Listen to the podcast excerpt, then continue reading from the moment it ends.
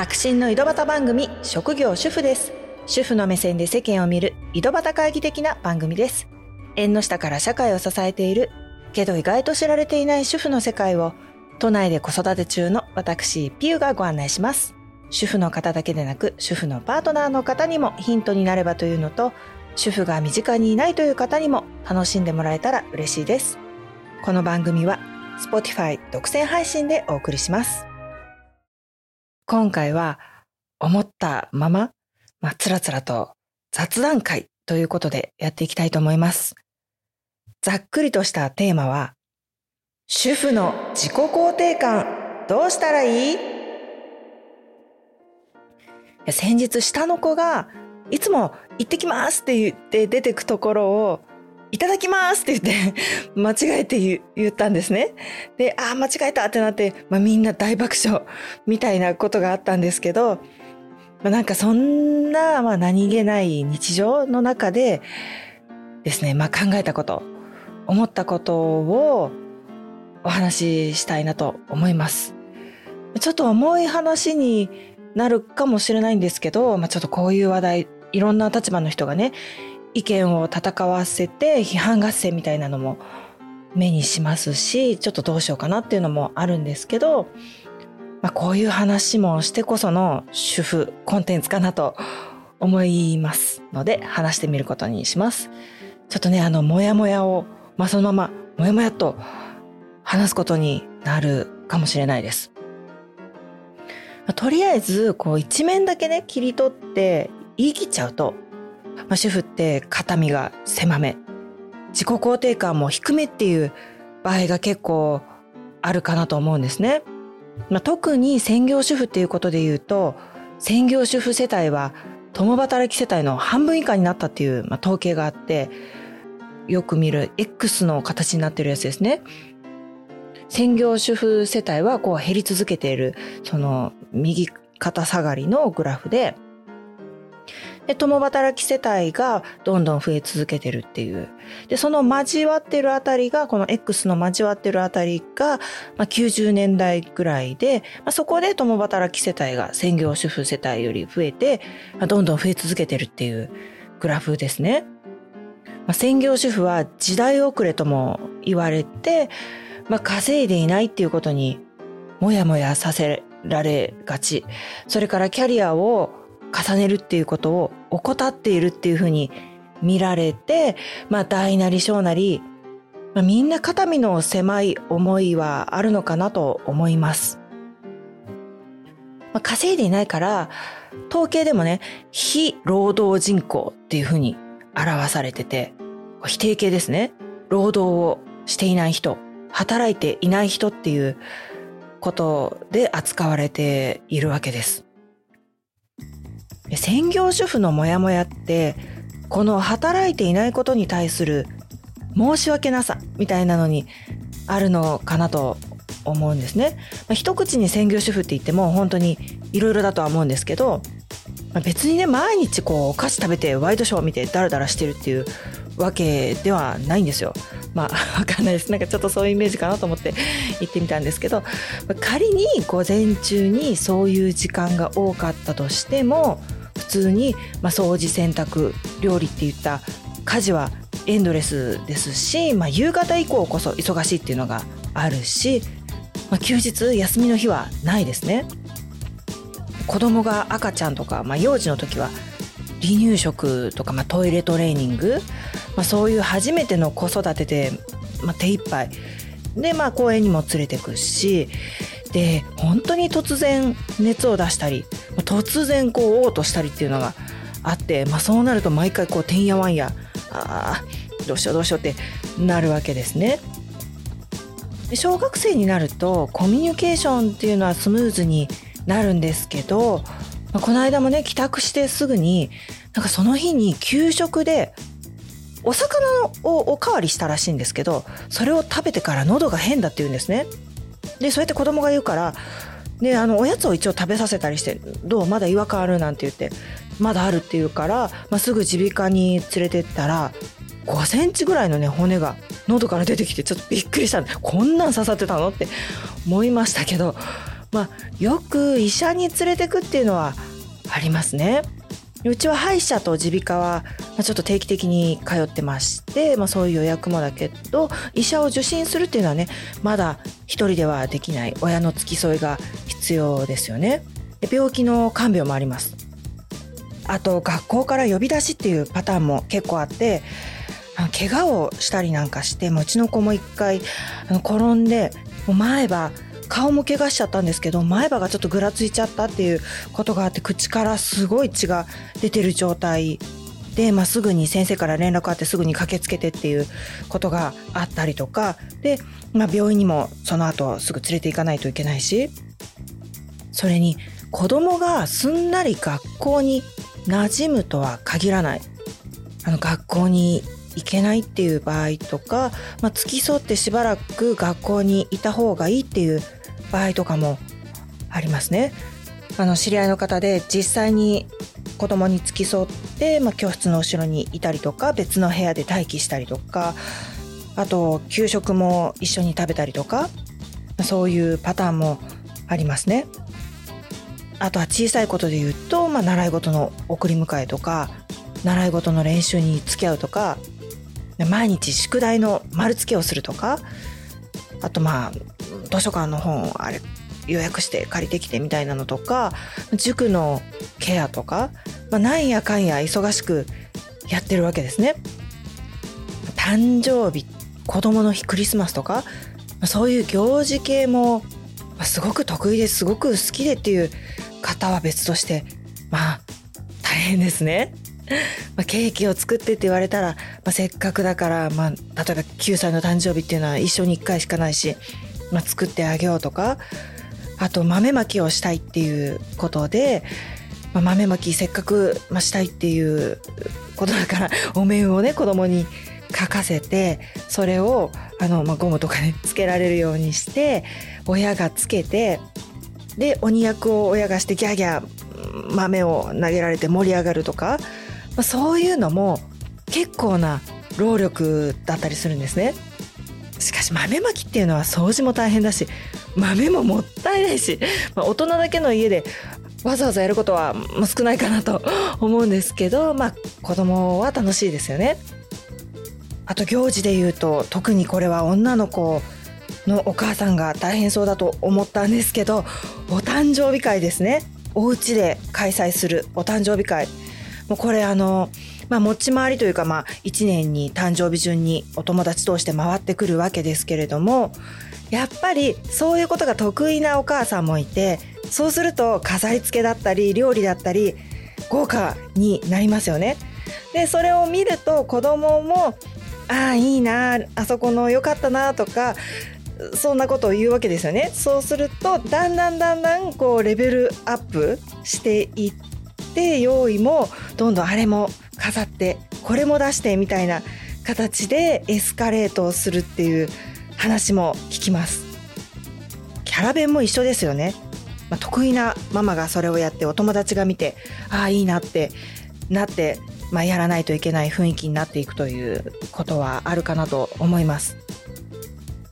お家で一人の誕生日会っていうのじゃなくて合同の誕生日会でもそういうのを聞いたことがあります。だんだんこうみんなで持ち寄ってるうちに豪華なのを持ってくる人がいるとどんどんどんどんこう豪華になっていくデパートで買ってきたりとか、まあ、うちはキャラ弁とか、まあ、お誕生日会とかやったことがないので、まあ、その点ではちょっと楽をしちゃってるというか、まあ、してるんですけど、まあ、これやらなきゃいい、まあ、エスカレートさせなきゃいいと言ってもやっぱり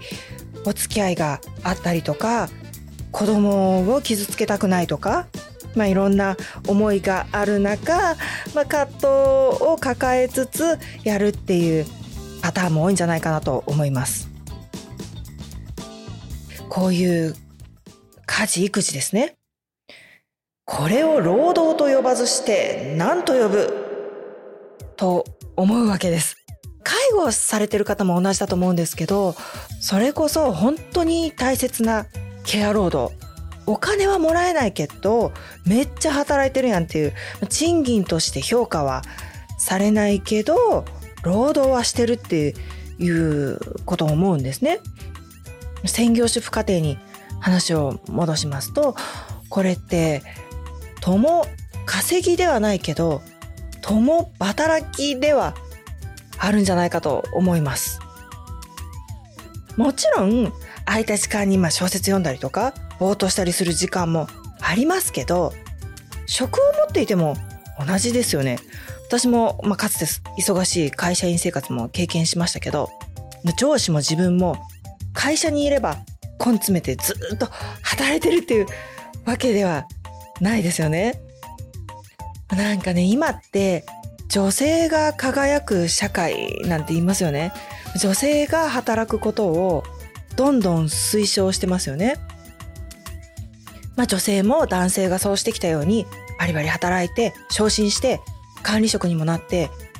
でそれだけじゃなくてねちゃんと子供も育ててファッションにも気遣ってこう見た目もね飾って素敵なお休みを過ごしてプライベートも充実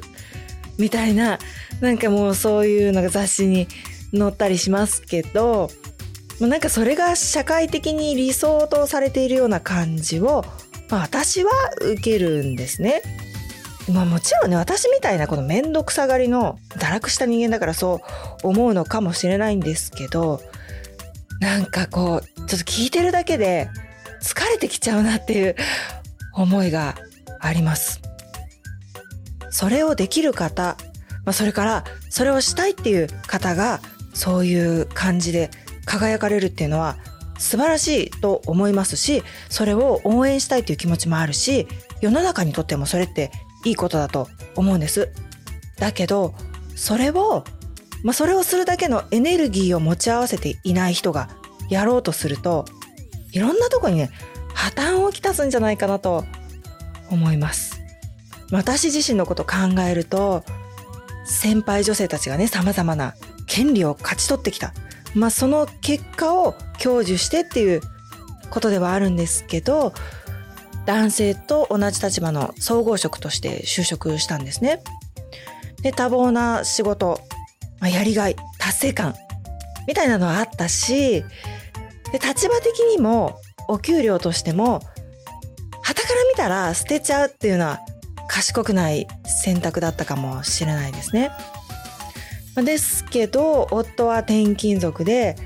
その時のお互いの仕事の状況なんかを考えてでまあ主婦になる私が主婦になるっていうことを前向きに決めたんですね。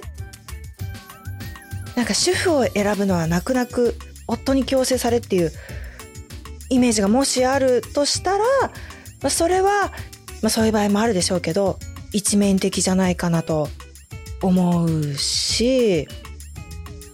まあ、主婦を選ぶっていうのはキャリアを犠牲の上にっていうよりも、まあ、今一番やりたいことを考えた結果一番どうしたいかっていうこと、まあ、家庭っていう基盤を大事にしたい。家族バラバラじゃなくて、まあ、夫婦一緒にやっていきたい。子供が生まれたら子供といられる貴重な時間に子育てをメインに生きていきたいっていう、まあ、そういう選択をしたっていうことですね。お仕事のキャリアを一番に考えて生き方を決めないといけないっていう、まあ、それはそれでまた一面的な価値観かなと思うんですね。まあ、一方でですよ、まあ、女性だから仕事を諦めるっていうことは、まあ、あってはならないと思います。仕事のキャリアを大事にしたいっていう女性が女性だから虐げられるっていう現状があればすぐにでも改善すべきだと思います。私自身も実は昔ですね、あの、今の夫はそういうことは言わなかったんですけど、その昔お付き合いしてた方が、自分は転勤があると。で、その場合、私、まあ女である私は今の職と同じ種類の契約の仕事を見つけて、その転勤についていった先でその仕事を探して就職すればいいっていうことを私に言った方がいて私それを聞いて気持ちがさーっとなんだろうもうさーっと引いていくというか えなんで私がこんなに頑張って就職してでやりがいのある仕事をして働いているのにそこを全然こう考慮せずそんなに簡単に仕事を変わればいいってなんでそんな簡単に言えるんだろう。えなんで自分は仕事を続けることが前提でなんで私の方がこう犠牲にならなきゃいけないんだろう。もう犠牲としか思えなかったんですね。だからこう性別でこうあらねばっていうまあそれはそれで、まあその方もね、男性はこうあらねばっていうのにとらわれてたのかなと思うんですけど、男女どちらの性も等しく人生で成し遂げたいこと、家庭内でやりたいこと、もうこのバランスを相談しながらバランスをとっていくっていう話だと思うんですね。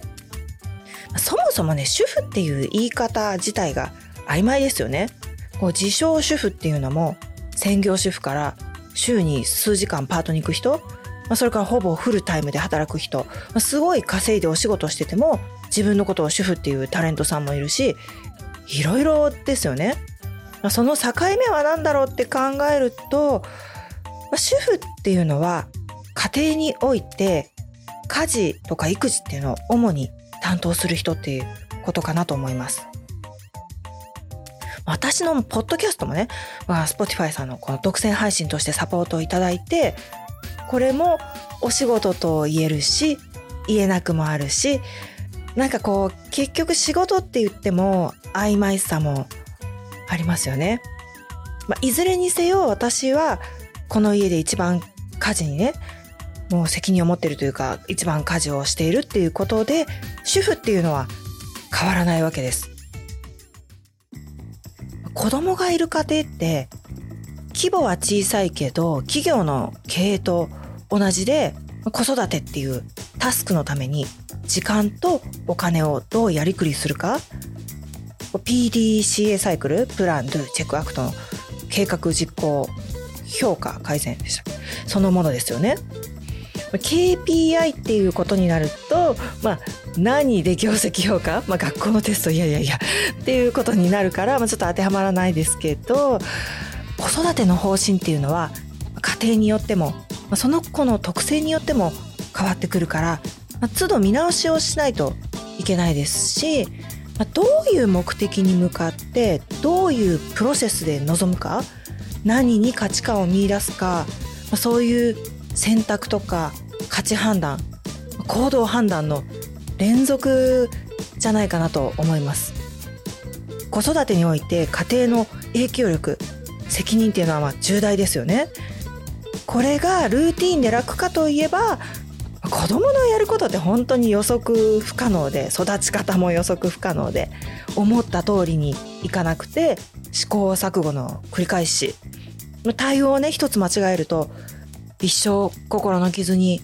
なるかもしれないからもう瞬発力っていうのも親のね試されるなと思います。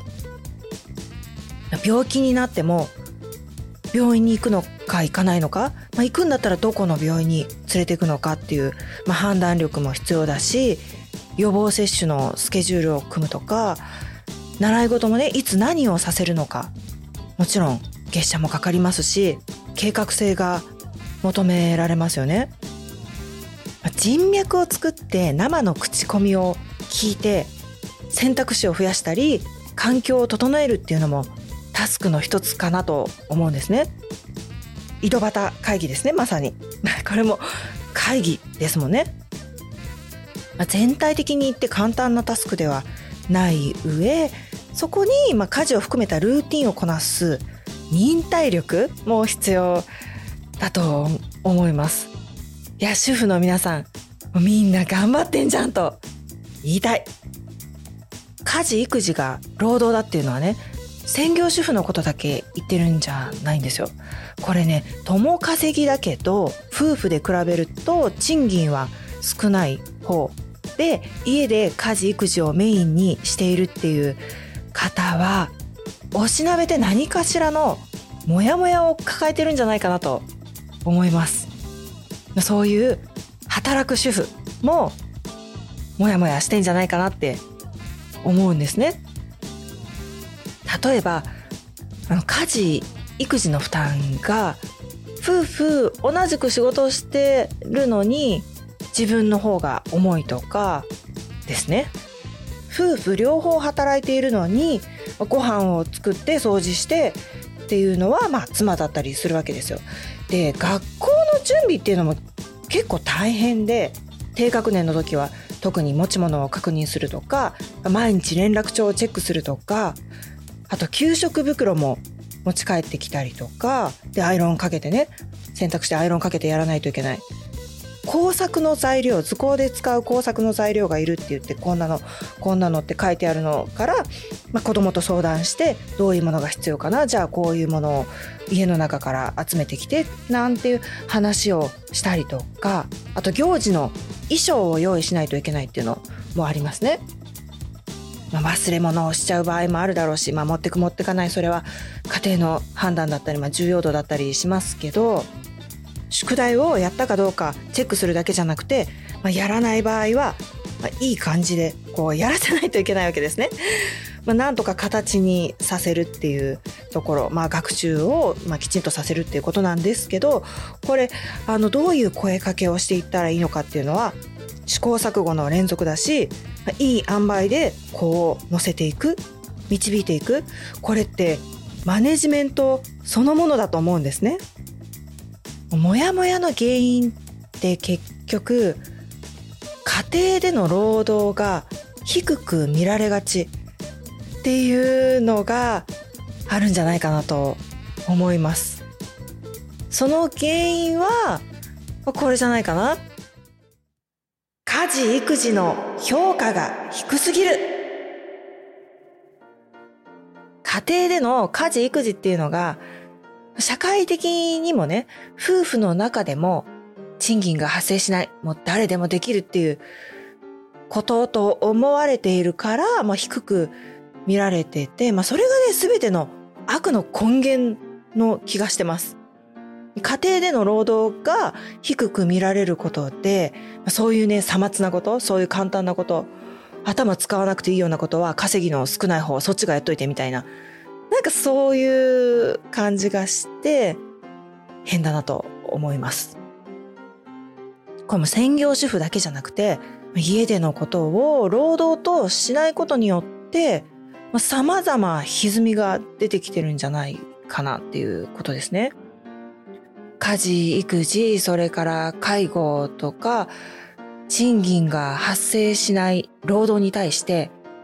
もう少し社会的に価値を認めてほしいなっていうのは、このポッドキャストを始めた理由の一つでもあります。子育ての価値みたいな話になると、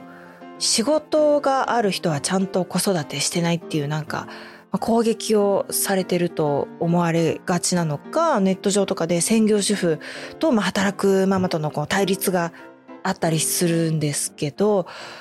なんかこの女同士の戦い、争いみたいな敵対構造に持ち込まされている感じがして、すごく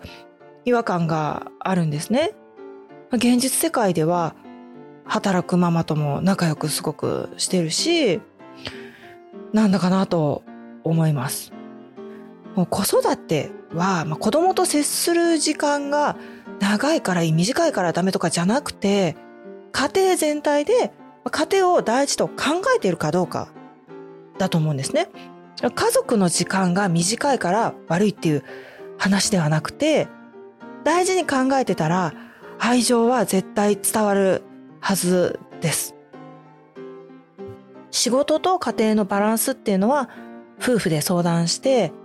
家庭全体がその仕事をするって方をメインに回したってそれはその家庭の判断でいいと思うんですよ。で夫婦間で妻の方がバリバリやりたいっていうことであればそれはまあ夫の家事や育児の割合を増やすようにしたらいいし、まあ、なんなら賃金労働っていうのが向かないパパもいますよね。社会の中でやりたいことがあるっていう女性は本当に素晴らしいことだと思うし、純粋に応援したいと思います。敵になんて思わないでほしいし、思っていない。はい。一方で主婦に対して、まあ、言ってみたら従来の枠に当てはまるような生き方の選択をしているっていうことを思ってジェンダーについて考えていない意識が低いみたいに判断するっていうのも違和感があるんですね。主婦っていう生き方も認めてほしいなと思います。離職するっていうことはね、リスクを取っていると言いますね。そうであるならば、そういう社会を改善していくっていうことなんじゃないかなと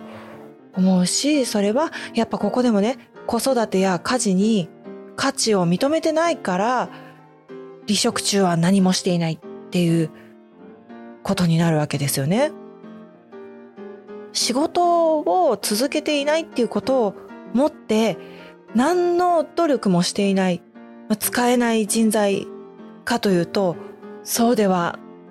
ないんじゃないかなと思うんですね。日本ではね子育てっていうのは社会でするものっていう感じは全然なくってちょっとまあそれによって傷ついたりとか落ち込んだりしたこともいろいろ思い出すんですけどでも子育てって辛いことばかりではないんですね。この間もね、子供がピアノの練習中に突然手を止めてニヤニヤしてるなと思ったら、給食できりたんぽが出たことがあって、それ汁に入れて食べるんだけど、先生が別のお皿にきりたんぽを乗せたっていうことで、一応そのままかじってみたら、勝ったってめちゃくちゃ硬かったってのを 思い出して、なんかニヤニヤ笑えてきたそうで。それを聞いたらなんかこちらも爆笑したんですけど、そうやって笑わせてもらったりとか、まあ、ふと子供がかけてくれるねぎらいとか、愛情の言葉、そういうものはね、最高に幸福感を得られる。これはやりがいだと思うんですね。年を重ねてくると、なんならね、もう家で子供が笑って遊んでるとか、あと友達の家でもお友達とすっごい楽しそうに遊んでるとか、もうそういうのを見るだけで、ああ、この瞬間もどんどん思い出になっていくなと思うと、なんかもう感傷に浸って泣きそうになったりもします。以前してたお仕事でも、やりがいとか達成感とかももちろんあったし、でもね、私にとっては家庭内の幸福度っていうのは全然別物ですね。幸せとは何かなんて言いますけど、まあ、これは、まあお仕事をしているしていないに関わらず、専業主婦してても、忙しい日々に目的を見失って、本末転倒にならないようにしないとなと思います。基本的に、まあ、育児っていうのは成果はすぐに得られないし、日々喜怒哀楽 激しいですね。もう叱っては反省の連続だし、でもその一瞬一瞬が思い出になるっていう、こう日々の愛おしさ、そういうのは感じてます。というわけで、日々大事なタスクをこなして頑張ってるけども、主婦は稼いでいない。もしくは稼ぎが少ないっていうことで、自分を卑下しがちかなと思います。まあ自分も含めてですけど。友達に、すごい頑張ってるよって言われて泣けてきたこともあるんですけど、自分を頑張ってないとしてしまうと終わりがないんですね。まあ、いつか必ず親離れ子離れっていう時は来るので、まあ、その時まで今は後悔のないようにまあちょっと日々自分を振り返りながら精一杯のなるべく笑顔の時間を過ごしたいなっていう風に生きたいという、まあそういう考えがあったっていいじゃないかと思うんですね。まあ、そんな中でそれぞれの事情で専業主婦を選択した人たちのこともそうでない人もお互いに生き方を認め合っていけたらみんなが幸せになれるのになと思います。最後まで聞いてくださってどうもありがとうございました。なんか、うん、本当にまとまりあったのかないのかもちょっとやっぱつらつらしてしまったんですけど、いつもとちょっとね、トーンも違う、ちょっと重かったかもしれないですけど、どうですかね？あの、ぜひ思ったことを率直に教えてください。白真の井戸端番組職業主婦ですもしよかったら番組のフォローボタンを押していただけたらと思います新しいエピソードが追加されて聞いていただきやすくなります。ご意見ご感想などメッセージはフォームやインスタグラムで送っていただけると嬉しいです。それではまた。